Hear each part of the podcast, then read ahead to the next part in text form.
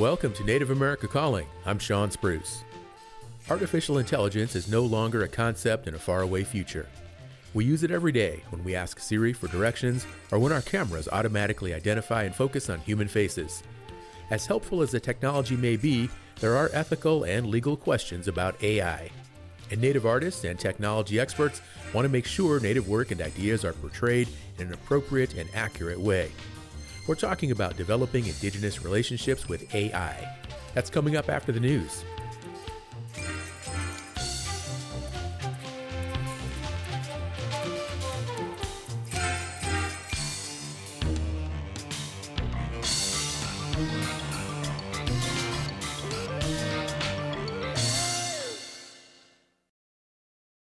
This is National Native News. I'm Antonia Gonzalez. A Northeast Nebraska farming operation is starting the new year with an even bigger commitment to conservation, and they're hoping other farms take note. Deborah Van Fleet reports. Cover cropping and organic farming are already practiced by the Winnebago tribe's Ho-Chunk Farms, and through the USDA's Natural Resources Conservation Service EQIP program, they'll be adding more conservation practices this year. Farm Senior Manager Aaron LaPointe says they've enrolled all 3,500 of their irrigated acres into a technology-driven water conservation program known as the Water Smart Initiative. There's lots of equipment that will inform you on your groundwater levels, which alerts you when to irrigate at the optimal time using the least amount of water. And also, if you're overwatering, that brings more of an issue when you start talking about leaching of different pesticides and herbicides and getting things into our groundwater. The NRCS shares the upfront costs of water meters, soil moisture probes, weather stations, and inspecting irrigation pumps to be sure they're functioning properly. LaPointe says they're confident this will be a good long-term investment, both for water and soil health.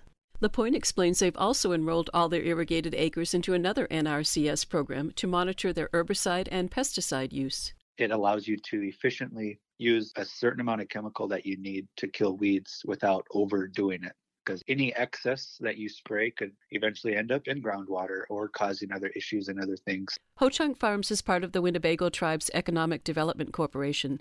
It will plant nearly 7,000 acres this year. 1,000 will be cover crops, and another 1,000 will have organically certified crops.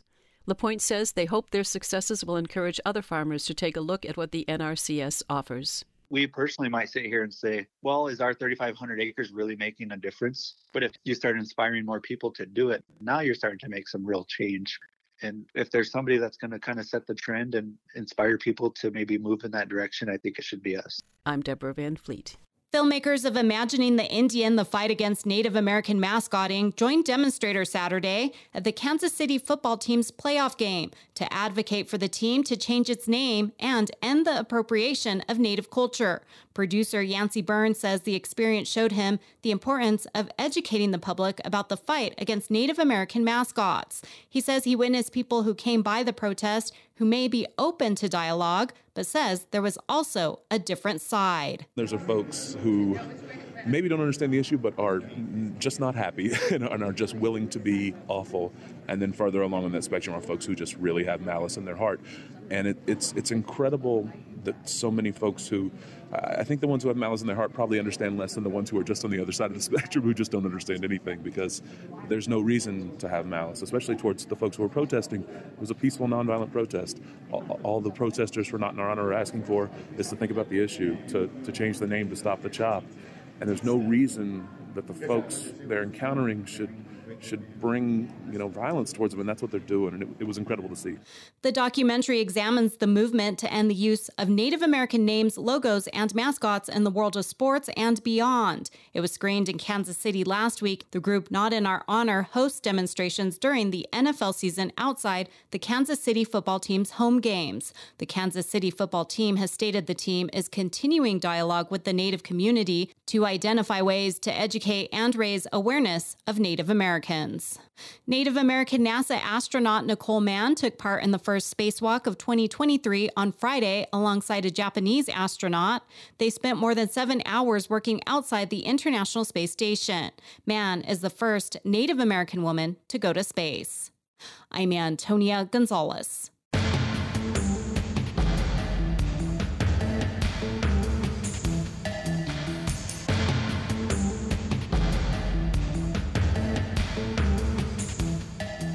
National Native News is produced by Kawanak Broadcast Corporation with funding by the Corporation for Public Broadcasting. Support by BNSF Railway, proudly supporting the nation's economy by moving the goods that feed, supply, and power communities across the country. More at bnsf.com/tribal-relations.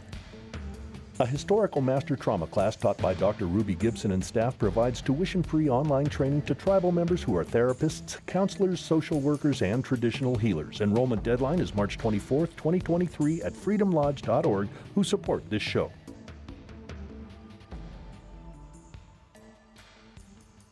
Native Voice One, the Native American Radio Network.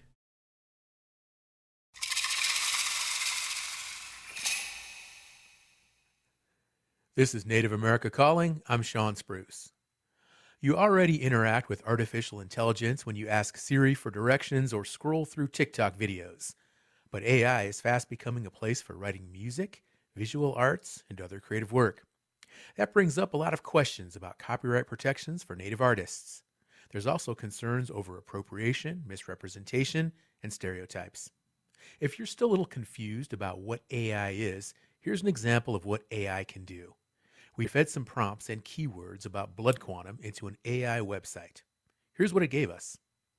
Blood Quantum is immensely important for tribal sovereignty as it creates a sense of belonging and connection between individuals, tribes, and nations. It also helps maintain strong ties between different generations and establish cultural continuity within the community. Moreover, it enables the preservation of Native American culture by encouraging its overall knowledge transmission within families and tribes over time. A machine wrote that paragraph, and as you heard, it's vague at best and has some concepts that could be worded better. In this hour, we'll talk with Native people who are using AI to their advantage and working to establish a better relationship with the technology. You can join us too. How do you see artificial intelligence working or not working for you in the future? If you're an artist, what do you think about AI's ability to make art? Join us by calling 1-800-996-2848. That's also 1-800-99-NATIVE. Joining us first from Vancouver, British Columbia, is Michael Running Wolf. He's a PhD student studying computer science and a language advocate using AI. He's Lakota and Cheyenne. Michael, welcome to Native America Calling. Yeah, thank you for welcoming me. Michael, artificial intelligence has been around for decades. Can you kick us off today with a straightforward explanation of what AI actually is? Yeah, that's a really good question. So I would begin by starting with the definition of what an algorithm is, and I'll explain how this that'll probably explain this best. So in an algorithm, it's a computer program that has rules and processes that accomplish tasks like.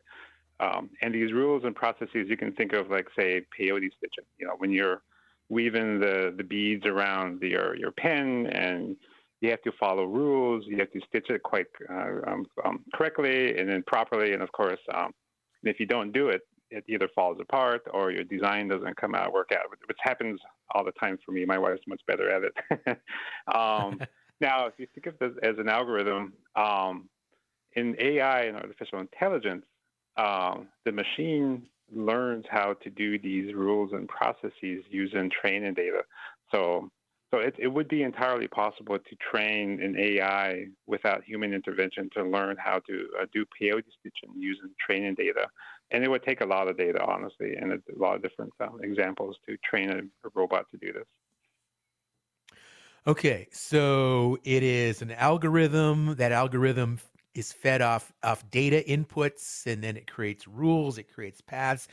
Now, you know, I think a lot of us are familiar with AI, like we mentioned earlier, the way these algorithms work on our phones, how social media content is pushed in our direction, friend suggestions on Facebook, all that kind of stuff. We hear a lot about that, but what are some ways that AI might be being used that we're not necessarily aware of, Michael?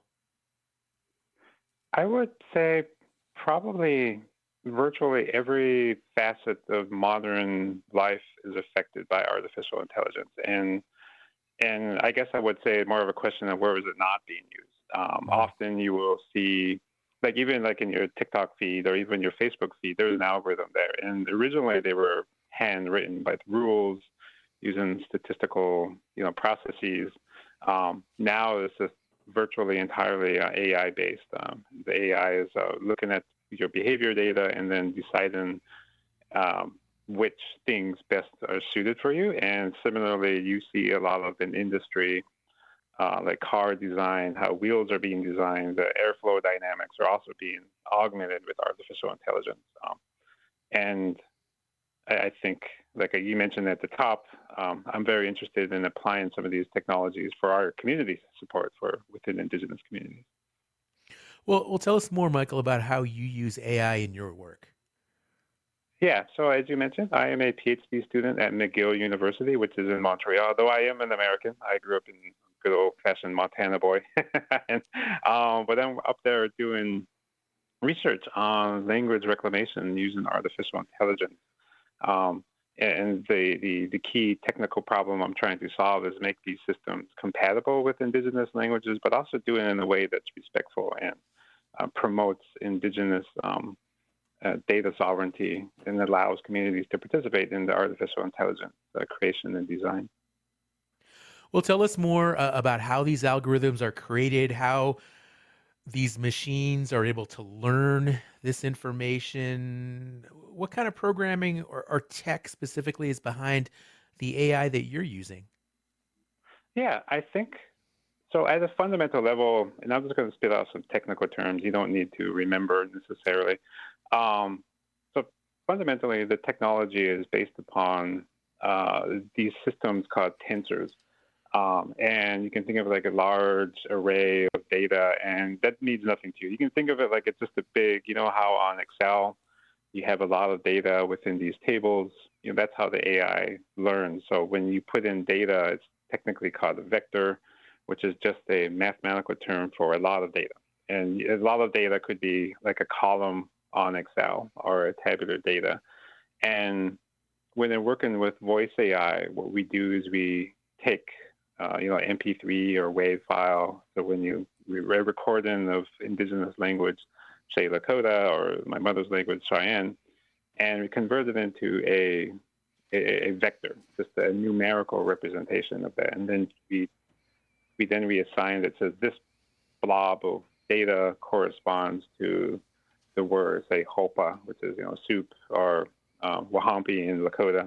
And through enough examples, we could train it that way, but it takes a lot of data. It's a non-trivial task.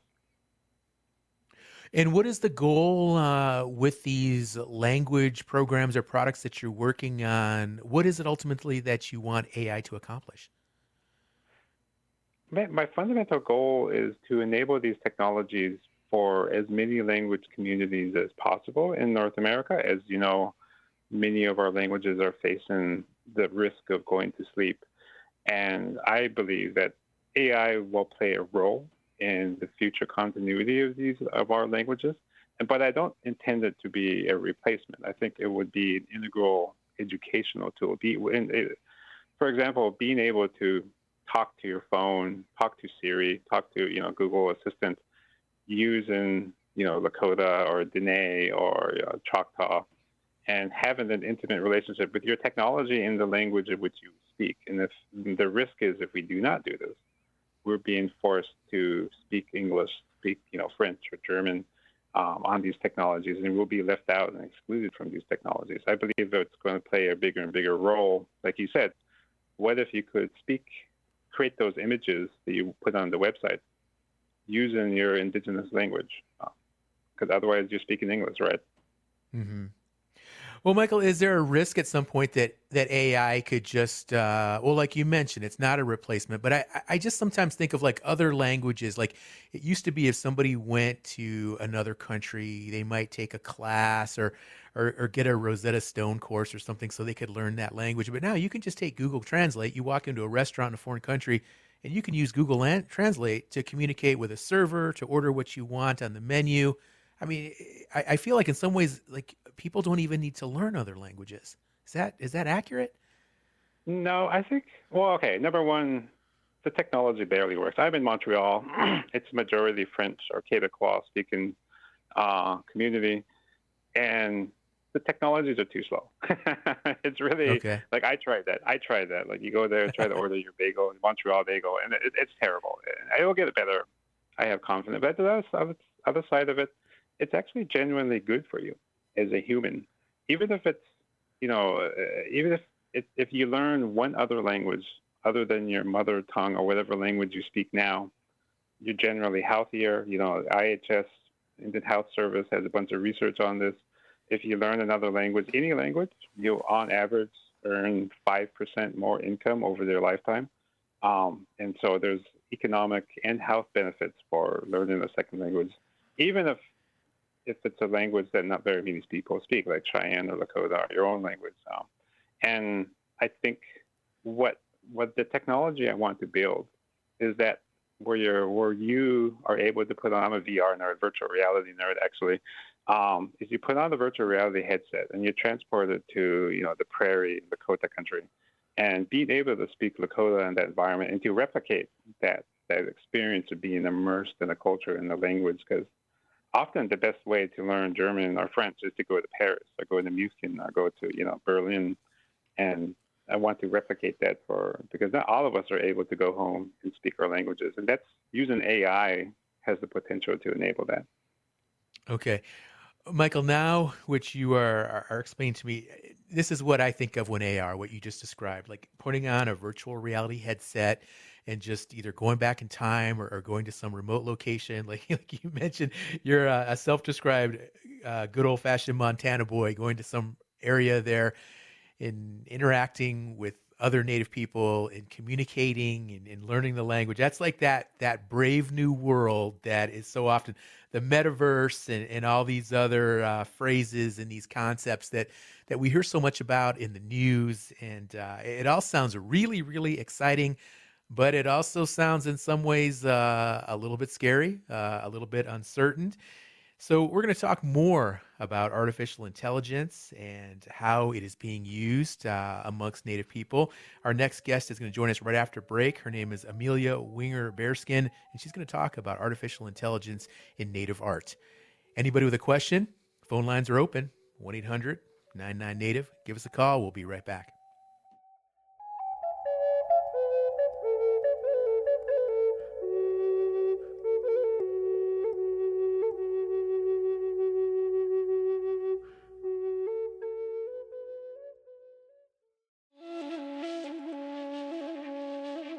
A new study finds the disproportionate incarceration rates for Native Americans is not slowing down. The study's authors say some tribal justice systems are contributing to the problem, when they could be a key part of the solution. On the next Native America Calling, we'll revisit what the study says is over-incarceration of Native Americans and how tribes can help.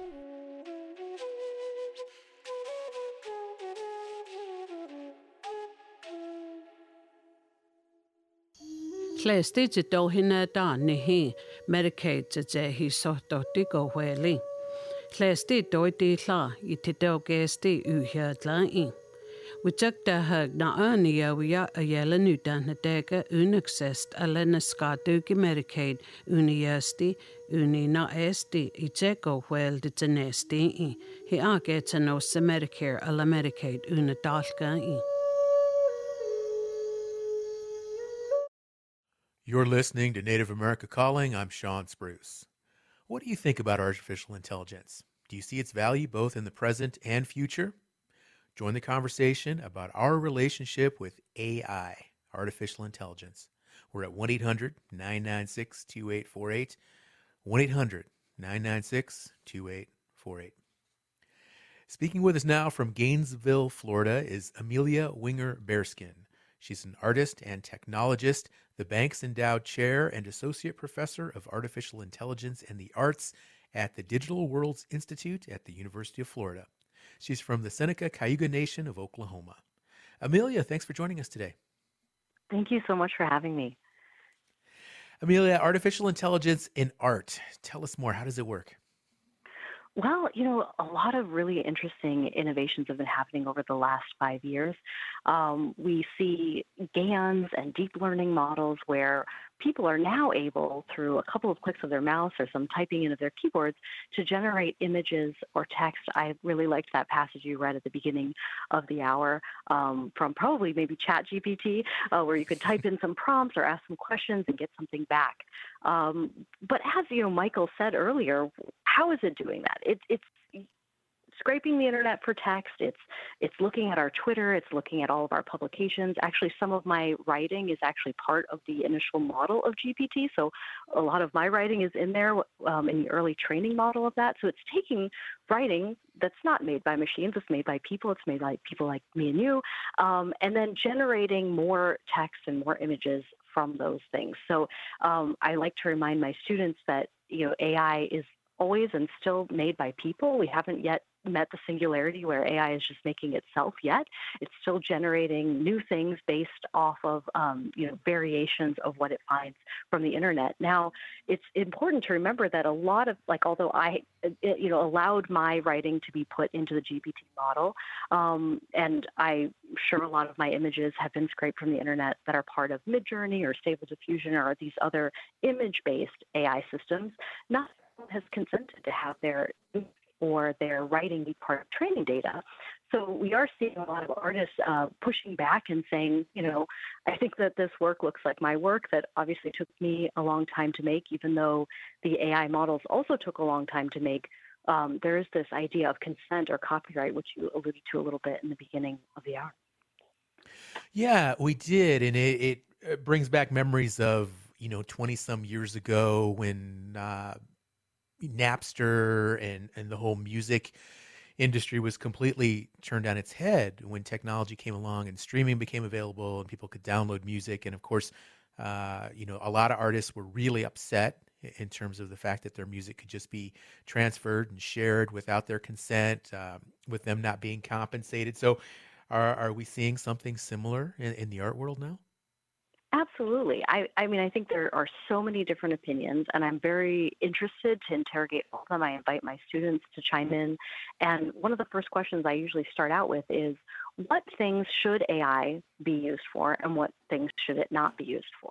And some of my students have come up with ideas of, I don't want AI to make art. I want to make art, right? Of all the things that it could do, maybe it should be doing things that are dangerous for humans, or it should be doing things that help humans. But making art and making craft, maybe that's something that we enjoy making, that we need to make as part of our expression. We've had art ever since humanity has been evolving. We've had art and music and writing as a part of the way that we communicate our culture and our cultural values. So maybe it's something that we don't want AI to be a part of, or if we want AI to be a part of that, can we co-create with this tool? As humans and non-human systems, can we co-create with it? And if it's seen as a tool, how do we use it?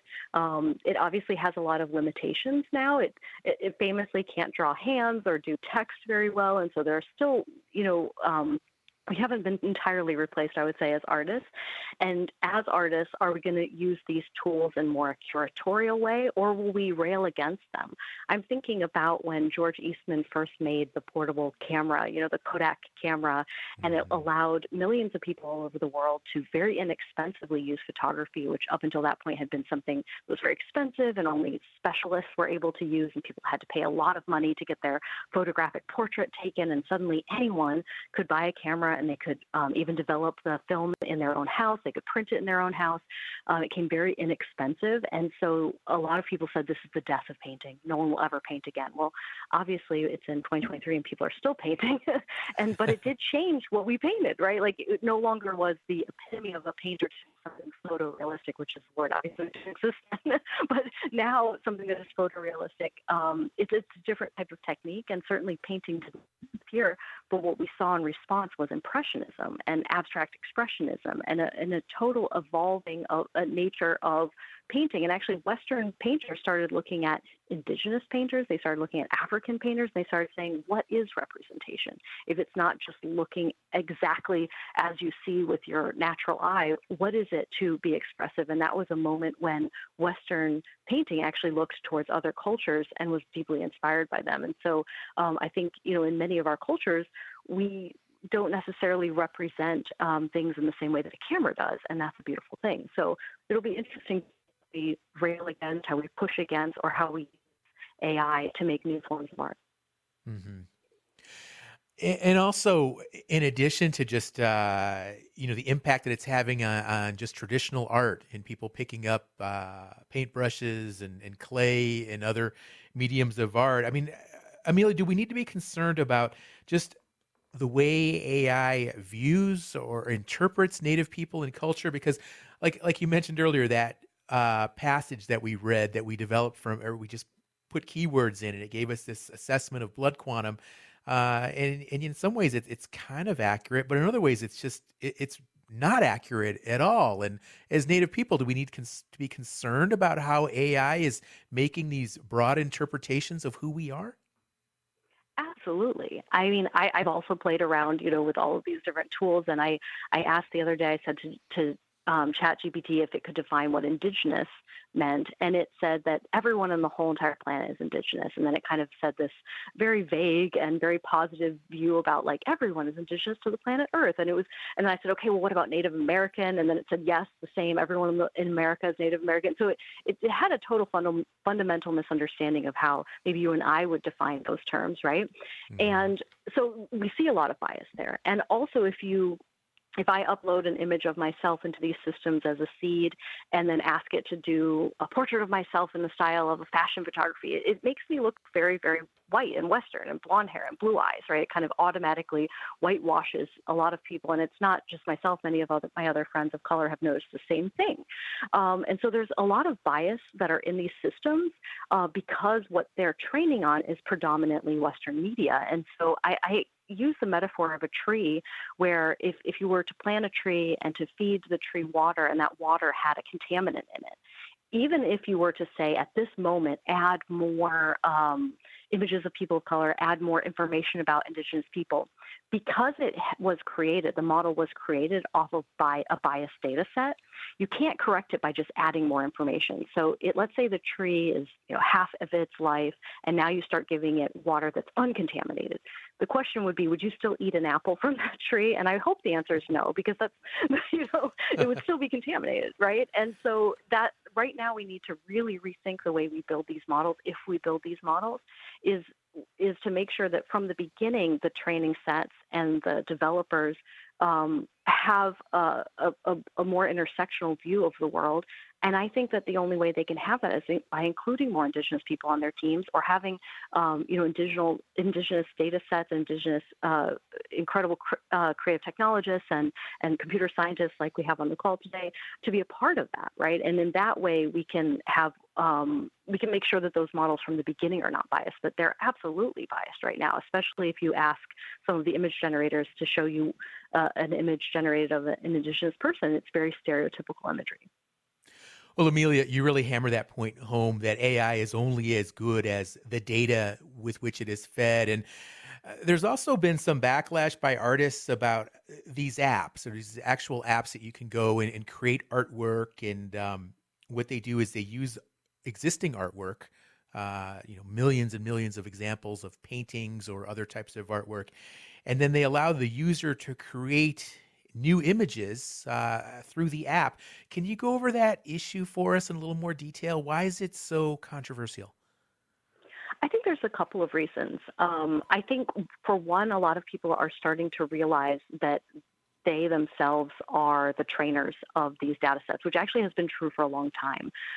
If you have ever used CAPTCHA to buy something where they say, can you see these letters, right? Or can you verify that this is three motorcycles? Or, we've all kind of done that when you have to check out or you have to log into something. We're actually training an AI. That's free labor that we're doing. And that's how ATM systems with Lacey in the, early 2000s were able to, when you took a check and you put it into the ATM and it scans your handwriting and knows what numbers, that's actually from CAPTCHA data. So we've been training AI as humans without being paid, without knowing. The labor issue has just been, it's been happening. And then who benefits is really the question, who benefits, right? So all of our images we're putting on DeviantArt, we're putting on our website, or we're uploading to these apps. I think people started questioning, I'm uploading my photo to this app. Is my photo now part of that training set? Yes, the answer is yes, but the answer is also that all those images you put on Facebook and Instagram and Twitter also are part of that, right? So you could opt out of not uploading your image to the app, But unless you don't have any images of yourself on the internet, there isn't a way of opting out, right? So all of the work that we've been doing to create this interesting and weird and strange and sometimes terrible place called the internet, all of that information is being used to train these models. And then the question is who benefits, right? And if the answer isn't all of us, then that's not that's not fair, I would say, right? Since we've done the labor to create a culture, we should all be benefiting from that work. Also recently, we've seen some articles come out around the very real human laborers that are identifying, tagging, and moderating these images so that you don't get inappropriate images back or you don't get violent images back. And those people are very low paid. And so there's a lot of really real human labor that is it's right now, it's predominantly people of color who are doing that labor, and they're not getting paid very well to do it. And again, that question is who benefits, right? So if all of us are uploading our images to the web, those images are being used to train, and then people are being paid a very low amount to moderate that. Again, the question is who benefits. Okay. We're listening to Amelia Winger-Bearskin, and she's giving us a very, very good overview of how AI is impacting the art world. If you're a Native artist and you have any concerns about AI, give us a call, 1-800-99-NATIVE. Joining us next from Montreal in Quebec, Canada, is Professor Jason Edward Lewis. He's the University Research Chair in Computational Media and the Indigenous Future Imaginary at Concordia University in Montreal, Canada. He's Hawaiian Samoan. Jason, welcome back to NAC. Thank you, Sean. Happy to be here. Absolutely.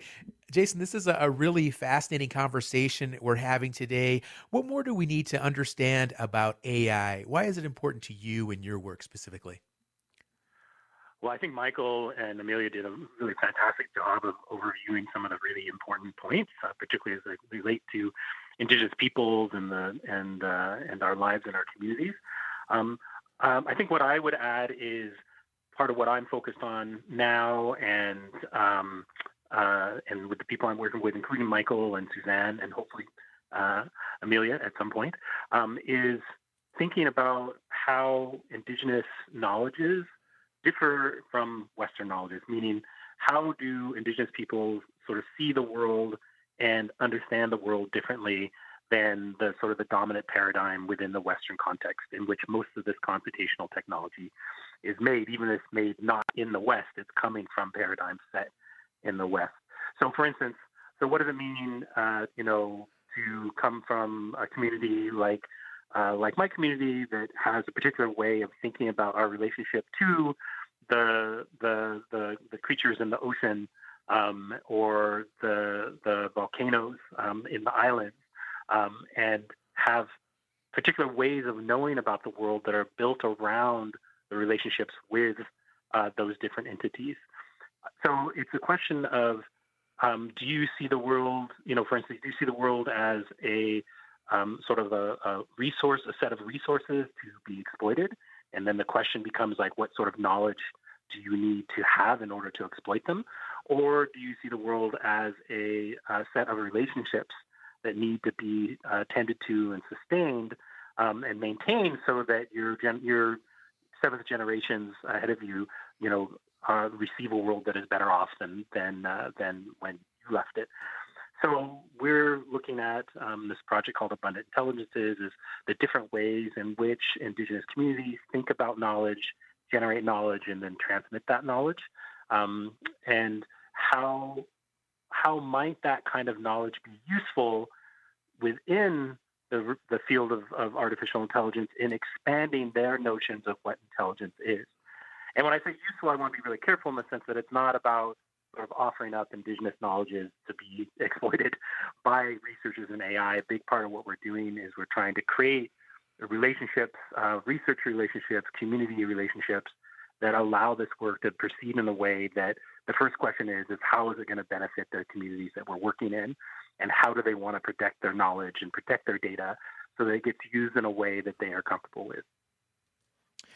Now, Jason, every time a new technology emerges, there's always a learning curve, and especially there's always concerns over the older generation and how they're going to be able to adapt and what they're going to say with, you know, these new things, these new developments. So with regard to Native elders, what is the pulse there in terms of their thoughts and their reaction to artificial intelligence, just some of the things we're talking about today and these ideas, which could just so radically change life as we know it? You know, I can't say with any certainty what that pulse might be. You know, I have the elders and altar holders that I speak to, but they're just a really tiny slice. You know, I do know from the previous work that we've done with, say, the Initiative for Indigenous Futures, which was really looking at, you know, how do Indigenous communities go about imagining, you know, the kinds of futures that we want for ourselves. That one of the things that really, you know, was really, to me, a little bit of a surprise, but to other of my colleagues wasn't a surprise at all, is that when we were getting that project off the ground, and we actually did spend some time talking to elders in a number of different communities, particularly in the Haudenosaunee community, you know, they were actually some of the most enthusiastic supporters of this idea of, like, okay, let's imagine the future. You know, what we heard from them was that, you know, if we're not actively imagining what kind of futures we want to have for ourselves and for our children, then, you know, what's the point of all the struggle we're going through right now? Like, we need to have that forward-looking sense while remaining really grounded in our traditions. And so for me, I think that, you know, some of the conversations we have had with, you know, sort of knowledge holders, so sort of, you know, kind of very senior members of a couple of different communities we work with, you know, is, first of all, there's a sense of, like, recognizing the beinghood of AI, of this technology. Like, to them, it makes total sense that we'd be thinking about, okay, what is AI as another being, and what kind of relationship with... All right, we're going to have to take a break. I'm sorry, Jason, but we'll be right back. If you or someone you know is feeling sad, hopeless, or experiencing a mental health or substance use crisis, call, text, or chat 988. 988 is a new 3-digit dialing code for 24/7 emotional, mental, or substance misuse support. 988 connects you to free, confidential support. You are not alone in a crisis. Just call, text, or chat 988. For more information, visit 988.nm.org. This is Native America Calling. I'm Sean Spruce. We're talking about our Indigenous relationships with artificial intelligence today. Still time to join our conversation. Do you have concerns about the future of AI? Do you see how tribes or creative people could use it in a productive way? Do you worry AI could also be used in a harmful way? We're at 1-800-996-2848. Give us a call to share your thoughts. Again, 1-800-996-2848. We're talking with Professor Jason Edward Lewis right now. And Jason, before we went to break, you were just sharing so many insights. And one thing that's really apparent here, coming through loud and clear, is that there are just so many applications, potential applications for AI. It extends so far beyond art and music and writing. And I'm also interested in just how tribes and institutions or governments or just entities of any kind can use AI on behalf of Indigenous populations. What's your thought on that? Well, so I think part of that is, you know, what Michael and Amelia talked about is that there needs to be really kind of fundamental work done on how this technology is developed, how these models are trained, because there's a lot of bad data in there. And there's also arguably some, you know, bad assumptions that are baked into the model about, again, what is intelligence? Like, what is an intelligent action in any particular context? And so, you know, part of what we need to do is get more Indigenous people, like the ones on this call, involved with designing and building the technology. It's part of what's so exciting about Michael, you know, doing a PhD at McGill around this. And so that we can build these technologies in the ways that we think that they should be built, you know, and because there are lots of applications. There's amazing applications in health, you know, where, you know, AI is proving to be really, really good at spotting certain kinds of disease, right, or certain kinds of cancer, like much better, you know, than human medical experts are. But then there's all kinds of complications within that medical data because it's a lot of it is not necessarily, the data is not gathered from populations that include Native people. And so things that might be particular about particular Native communities or large groups of Native people are not actually really well represented in the data. And so that can lead to, you know, faulty diagnoses or bad diagnoses. Kealo Fox at San Diego does some really great work thinking about these things. And Crystal Totsi, who's now at Arizona State University. So I think that, and then there's things around sustainability. So, you know, our people's stories and other cultural practices, a lot of times they embed a lot of information about the territory that we were on. And if we can figure out how to combine that information, you know, with the sorts of information that these AI systems can provide us about, like really large scale trends or very, very small things that happen on a very small scale, then there's the potential there to really help us, you know, better take care of our territories and of our environment. Jason, thank you for all that expanded information, great insights. Let's go to the phones now where we have Alex, who is listening on KUNM in Albuquerque, New Mexico. Alex, hello. Do you have any concerns about artificial intelligence? Yes. Hi, Sean. I do have a lot of concerns. I just want to start with saying I'm not Native, but my daughter is Navajo, and I think about some of the the cultures of folks that will be affected if we don't think about who's actually programming AI. You know, I think most people have watched that movie. A lot of people watch the movie Megan, where the AI robot gets out of control. Well, It's kind of similar to what went on with social media, how people weren't representing us, the people who were programming the algorithms. So we really have to think about who's programming AI, what are their ethics and what are their values, because this thing is going to spin out of control really quick, like you saw with social media, unless the people that are programming it are kind of beholden to the same ideas that we are in terms of ethics and priorities. Alex, thank you for that call. A really good comment, good solid take on our AI discussion today. Let's go ahead and bring in our fourth guest today, who I think can also respond to what Alex's concerns are. Joining us now from Bard College in New York City is Suzanne Kite. She is a research assistant for the Initiative for Indigenous Futures, and she's also an artist. Suzanne, Alex makes a really interesting point, but I'm also thinking of other listeners that might be tuned into our show today, and they're probably thinking perhaps, oh, geez, AI, for better or worse, this is going to be the future. And like previous technologies, it might not be perfect. It's going to change the world, though. So there's really no use stressing over it. We just better just kind of just not worry about it and just let things happen. Is that the right attitude to have, or should we be more concerned like Alex and really paying attention to who's programming AI and what some of these potential risks are?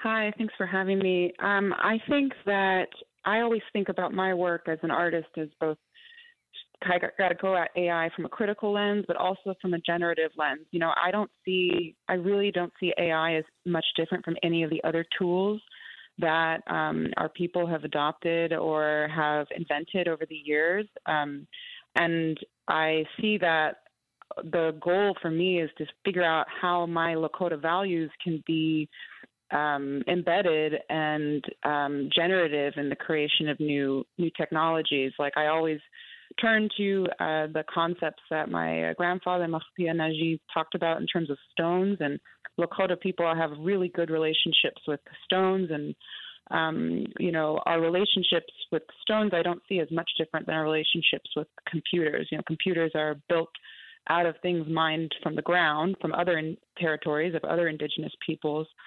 And to me, that the concern is what these things are being used for. Are they going?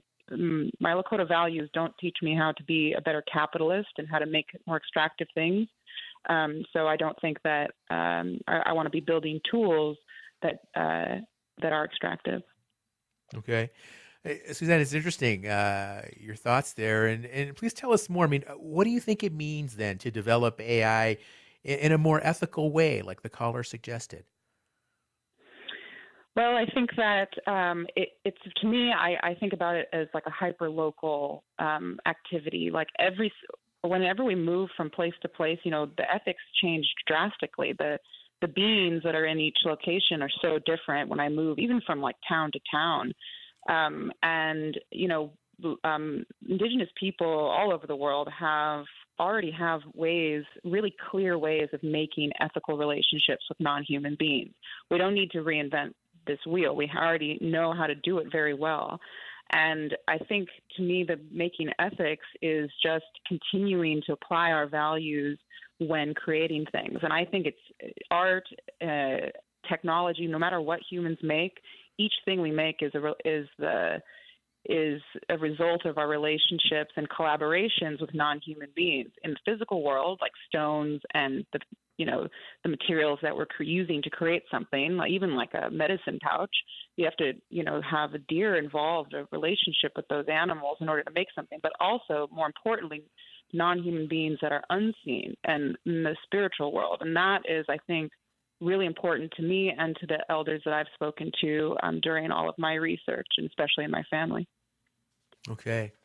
Well, Suzanne, we've talked earlier about some of these risks of AI, the ability or the potential for these data sets to exploit stereotypes, or just the limiting nature of some of these data sets, perhaps not having access to native data, the risk of art, losing that traditional connection to working with our hands and things like that. What are some other areas or issues that you think as Indigenous people we should be a little bit hesitant or a little bit cautious regarding AI? I think that we should be cautious of any tools that we are yet unable to create from ourselves, from the ground up. I think that right now it's impossible to work with these things ethically. It truly is impossible. But I always remind myself that computers were just invented. They were just invented, and our real tools, our real technologies, are our philosophies and our spiritual practices that have been around for millennia. And so all we need to do is turn to those to create and generate new concepts within computation. And I think that those will become the things that lead to breakthroughs in ethics and relationships with non-human beings. So I think that when we look at, I don't have such a doom and gloom vision of AI, because I see how capable we are of creating good ethics and applying those to anything we use. You mentioned computers just created, and it's fascinating to think about, because the way they have just completely taken hold in my own lifetime, it just astounds me sometimes how much life has changed because of technology, because of computers. But you're absolutely right. In the grand scheme of things, it's such a relatively recent arrival, the technology of computers and internet and everything else. And so, Suzanne, you stress the benefits, and you stress something AI is not something to be afraid of or to be overly cautious about. And I'm interested in learning, what other benefits do you see associated with AI, specifically for tribal people, for Native people? And I know you do some work with tribal sovereignty. And is there a connection there in any way between AI and what you see going on in so many Native communities? Yeah, I mean, I guess I'll clarify. I don't really do work with tribal sovereignty, but I also want to clarify that I do think that we should be very cautious of every tool that's made by not our communities. And like my real concern is that we can't, I would want to be able to physically use materials from my territory to create computational systems in the future. And that's my dream. And I hope in the next seven generations, we can get there and not have to mine and take things from other countries and other Indigenous people. But I think that, my goal is to see how these protocols and from our communities can be applied. And what do you think some possible solutions are in order to have more input in some of these systems? I mean, like you mentioned, we can't control it from the ground up. We can't create it. But what can we as Native people do to ensure that we have more input, we have more say in how these algorithms work? Well, I think, finding ways, I mean, I'm not an expert in data sovereignty, but data sovereignty is clearly extremely important in protecting our Indigenous intellectual property and our philosophical property. And I think that when we're looking at these tools, I think that, of course, I want to see lots more Native people in building capacity in all industries, especially in art. Like, I'm an artist. I love collaborating with people who are better at technology than me. And I just hope that, you know, we can uplift artists who use technology and who don't use technology along this path. Well, it's interesting because as an artist, and we talked earlier about these apps that allow just anybody, a non-artist, to input some information and produce some sort of a finished-looking piece of art. What's your thought on that, Suzanne? And I mean, as an artist yourself, does that concern you, or is it something that you would like to see more control over, especially with regard to the ownership and the copyrights and how artists are compensated? Yeah, I think the copyright stuff is, I think we'll just have to see some laws put in place about what is owned and where data is coming from with these apps. I think that is going to be probably something that comes soon. But I'm not very concerned about the, it's just another tool. I mean, just like Amelia was talking about there, you can't do the things that, or maybe that we're just not there yet. I mean, people were really up in arms about drum machines, you know, when kind of electronic music came out. But, you know, it just became its own genre, its own medium. And there are definitely skill levels. Some of the art that comes out of AI is really interesting and beautiful. But, you know, when it comes to, like, actually making art, again, my definition of art is collaborations between non-humans and the physical world and then the non-physical world. And so the tools by which you do those communications, that's, I feel like, an individual choice, a spiritual choice. So, you know, I'm a composer mostly, and so I'm always trying to figure out ways that the computer can help me listen more deeply to anything, to myself, to it, how me and the computer can listen together. So I think that we're just at the beginning of the exploration of what this tool can do. I like your definition of art, a collaboration between human and like a non-human type of medium. And another concern, we just have about another minute before we have to wrap up, Suzanne, but there's this also concern that at some point AI and other forms of technology are just going to make us as human beings obsolete. And you know, we won't have any jobs to do because computers are going to do everything, and not just art, but everything is just going to be complete. I mean, at some point there'll be an app or an AI application that can host a radio show, and I won't have a job anymore. And what's your thought on that going forward? I mean, do you think at some point we'll have this takeover of machines and robots like we see in some of these sci-fi films? I mean, I don't think so, actually. But I think that I would be happy if there were lots of technologies that helped us eliminate having to do so much labor. Like, if we had less time to do labor, more time to spend time with our families and working on gifts for giveaways and beading and doing family events and taking care of our elders, that's great. I don't dream of doing labor. I dream of rest with my family. And that would be great. But I don't see at any point wanting to buy beadwork made by a machine. I want to feel the artist's hand, and I want to hold a pouch that's been made with love and care and dreams. So, you know, that's I don't see that going away. Well, folks, we're going to have to wrap up our discussion on artificial intelligence today.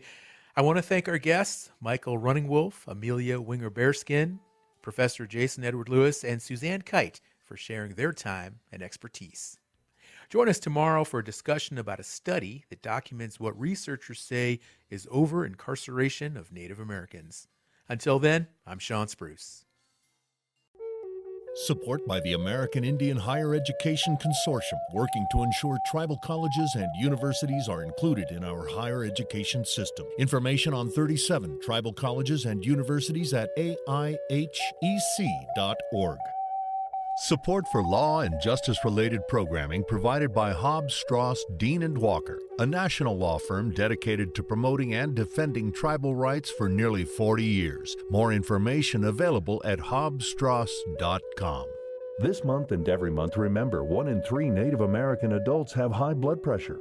Check it at your nearest community health center. If the numbers are above 120/80, talk to a healthcare professional. Native community well-being is very important. You can take action by visiting heart.org/HBP control. This support provided in partnership with HHS/OMH and HRSA under Cooperative Agreement CPIMP 211227 and CPIMP 211228.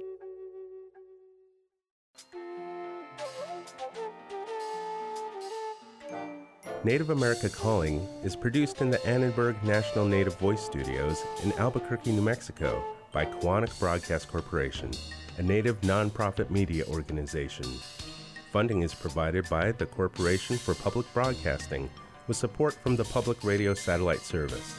Music is by Brent Michael Davids, Native Voice One, the Native American Radio Network.